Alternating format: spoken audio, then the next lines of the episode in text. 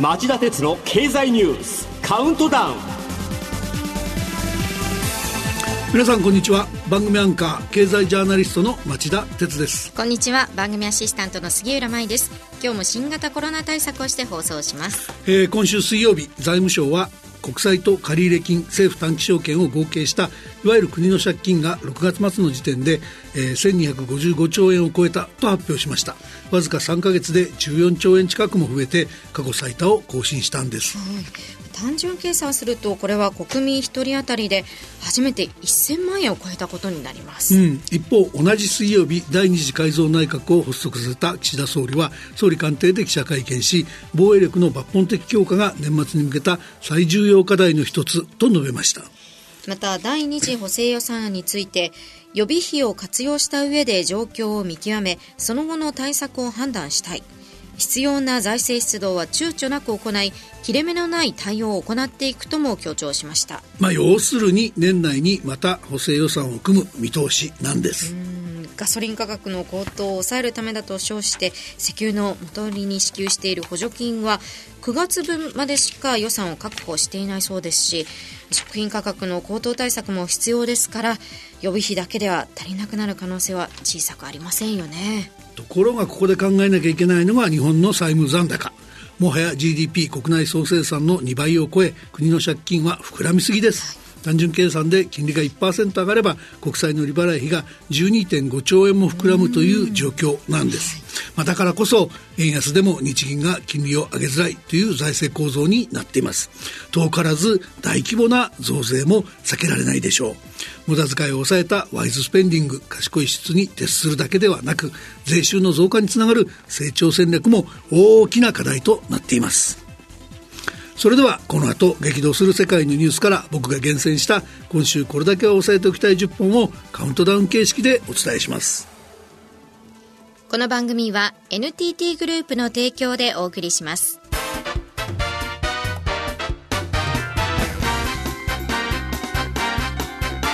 町田哲郎経済ニュースカウントダウン。では10位のニュースから始めましょう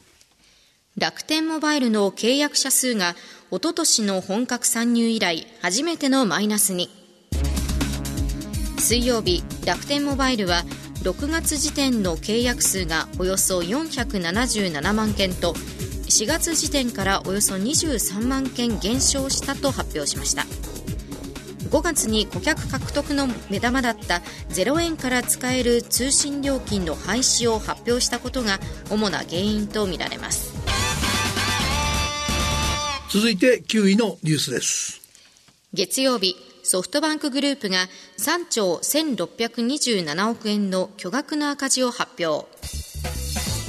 これは日本企業の4月から6月期の連結決算としては過去最大の赤字です。主な原因は投資ビジネスビジョンファンドの2兆9000億円の巨額損失と8200億円の為替差損だということです。えー、ファンドビジネスの業績が乱高下するのは決して珍しいことではありません。ただしこの間、ビジョンファンド保有株の下げ率は、ナスダック株価指数の下げ率を大きく上回ったということですから、ビジョンファンドの投資戦略もまずかったと言わざるを得ないんじゃないでしょうか。一方で3月期決算企業の第一四半期の決算発表はピークを迎えています。東証プライムに上場している企業のうち、今回の最終損益が新型コロナ危機前の2019年4月から6月期を上回った企業は、月曜日までに全体の65%、712社に達しました。杉浦さん、これね、はい、原材料の高騰や供給の制約などが主にとなっており、東証プライム上場企業の業績は、去年の同じ時期に比べると回復ペースが落ちてはいるんです。はい、ですがですよ、鉄道大手18社が3年ぶりに全社揃って最終黒字になるなど、回復基調にあること自体は確かです。なので、やっぱりソフトバンクの不振は際立ってますよね。8位のニュースはこれです。水曜日厚生労働省がマイナ保険証の窓口での追加負担金引き下げを決める。マイナンバーカードを健康保険証として使ういわゆるマイナ保険証は初診の際患者に21円の追加負担金が生じていました。一方従来型の保険証を使った場合の負担金は9円でこれではマイナンバーカードを使う意味がないと批判が起きていました。7位のニュースはこれです。ピークアウトの兆しか。アメリカの7月の CPI が8.5%上昇と予想よりも伸びが鈍化。アメリカ労働省が水曜日に発表した7月の CPI 消費者物価指数は去年7月に比べて8.5%の上昇となり8.7%の市場予想を下回りました。またその翌日に発表された7月の卸売物価指数は季節調整済みで前の月に比べ0.5%下がりました。どちらもガソリン価格が下がったことが主な要因とされています。まあ、これらの指標がいずれも市場予想を下回ったことからインフレへの警戒感がやや揺らぎアメリカの金利の先高感がやや薄れ円買いドル売りの動きが出て円はタイドルでちょっと上昇しています。6位はこのニュースです。火曜日経済産業省が次世代原発に意欲。経済産業省は審議会を通じて次世代の原子力発電所の開発に関する工程表案をまとめました。安全性を高めた大型原発の商業運転開始の目標を2030年代と明記しています。の話は実現性は決して高くないんじゃないでしょうか。そうですか。はい。そもそもこんなご時世に原発を本格的に活用しようという戦略は安全保障上のリスクを軽んじすぎていると思います。次のニュースを聞いてみてください。続いて第5位のニュースです。ウクライナ南東部のヨーロッパ最大規模の原発、ザポリージャ原子力発電所で砲撃が相次ぐ。砲撃については、ウクライナ、ロシア双方が相手による攻撃だと主張していますが、火曜日、ウクライナの原子力発電公社エネルゴアトムのコティン総裁はロシアはザポリージャ原発から南部クリミアへの送電を計画しているという見方を明らかにしました。えー、この問題に関してアメリカのシンクタンク戦争研究所はロシア軍が占拠したザポリージャ原発を核の盾として利用している原子力事故に対する欧米の恐怖心を煽ることによってウクライナへの軍事支援を行う意欲を低下させようとしているなどと指摘しています。ウクライナ側が攻撃しにくいのを良いことに軍隊を配置したり兵器の貯蔵庫にしている側面も見逃せません、また G7 主要7国の外相は水曜日の声明でロシアに対して原発を直ちにウクライナ側に返還するよう求めました。さらに IAEA 国際原子力機関は現地に専門家チームが入り現状確認のための査察が必要だと訴えています。まあ、6位のニュースとの関連で言えば経済産業省はもう少しこういう情勢を見て安全保障のリスクを考えるべきでしょう。本格的な原発利用など始めれば中国や北朝鮮に格好の攻撃目標を与えることにもなりかねません。4位のニュースはこれです。FBI アメリカ連邦捜査局がフロリダ州にあるトランプ前大統領の屋敷を家宅捜索複数のアメリカメディアによると家宅捜索は月曜日早朝から始まりましたトランプ前大統領がホワイトハウスから機密を含む文書を持ち出した疑惑を調べているとしています。えー、アメリカ大統領は法律で在任中の電子メールやメモ、書簡などの記録を保存しておき、退任時に国立公文書記録管理局に提出するよう義務付けられています。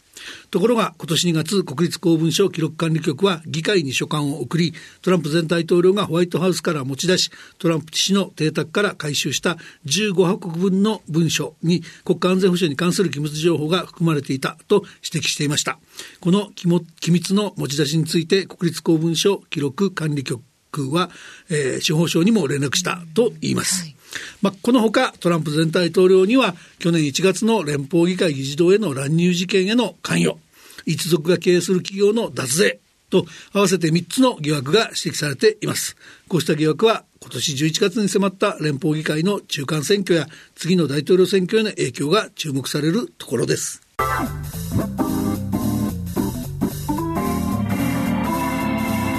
町田鉄の経済ニュースカウントダウンさて、ここからは上位のニュースをご紹介しましょう。3位のニュースはこれです。水曜日、当初の発表より3日間遅れて中国軍がようやく台湾周辺での軍事演習終了を発表一方中国政府で台湾政策を担当する国務院台湾事務弁公室は水曜日台湾問題と新時代の中国統一事業と題する白書を発表。台湾統一に関する武力の行使はやむを得ない状況で行われる最後の選択だと主張しました。最後の選択肢っていうことは、やはり中国は台湾統一のために武力行使という選択肢を放棄してないっていうことですよね。何をか言わんやって話ですよね。今回の中国軍の軍事演習は、アメリカのペロシ下院議長が台湾台湾を訪問したことへの報復措置として開始されたものでした。しかしその実態は台湾周辺の6カ所で演習を展開し、台湾の領空領海を侵犯して、事実上台湾を海上封鎖するものだったばかりか、日本の EEZ 排他的経済水域に弾道ミサイルを着弾させるという前代未聞の蛮行、野蛮な行為でした。えー、時間をかけてかねてから練り上げられていた戦略だったことも明らかになっています。G7 の外相は不要なエスカレーションを招く危険がある威嚇的な行動だと中国に即時中止を促す共同声明を出しましたが中国はさらに態度を硬化させて演習を3日間も延長しました。この間台湾だけでなく日本の民間航空機や船舶が航路の変更を余儀なくさせる事態も起きて台湾有事が日本の有事であることが浮き彫りになってしまった格好です、今回の出来事で日本の防衛力の強化論議が勢いづくのは確実でしょう。中国の報復措置はこれだけでなく、台湾に対する貿易制限、さらにアメリカに対しても行われました。気候変動問題に関する話し合いの一時停止のほか、米中両軍幹部の電話協議の停止など、8項目の対抗措置を強行しました。これについては、米中両国の対話のパイプが細り、偶発的な衝突のリスクが高まるとの指摘もあります。この中国の軍事演習問題、本当に憂慮すべきニュースだったと言わざるを得ないと私も思います。実際のところ今後台湾情勢どうなっていくんでしょうか、うん、そこでですね今夜11時からの町田鉄の経済リポート深掘り。では中国問題に詳しく6月にアジ東アジア最新リスク分析という、えー、調査研究所を刊行されたばかりでもある日本経済研究センターの伊集院敦主席研究員をゲストに招いて僕が、えー、今後の台湾問題や東アジア情勢についてじっくりインタビューしようと思っています。これは聞き逃せないインタビューになりそうですね。皆さんどうぞご期待ください。それではニュースを続けましょう。2位のニュースはこれです。水曜日、全国の新型コロナウイルスの新規感染者が25万人を超え、過去最多に。都道府県別では青森、岩手、鳥取、高知など20の道県が過去最多を記録しました。えー、まさに今お盆休みのシーズンを迎えて首都圏や関西圏から地方への規制などに伴う移動が増えています来週に向けての爆発的な感染拡大を懸念せざるを得ない状況があります。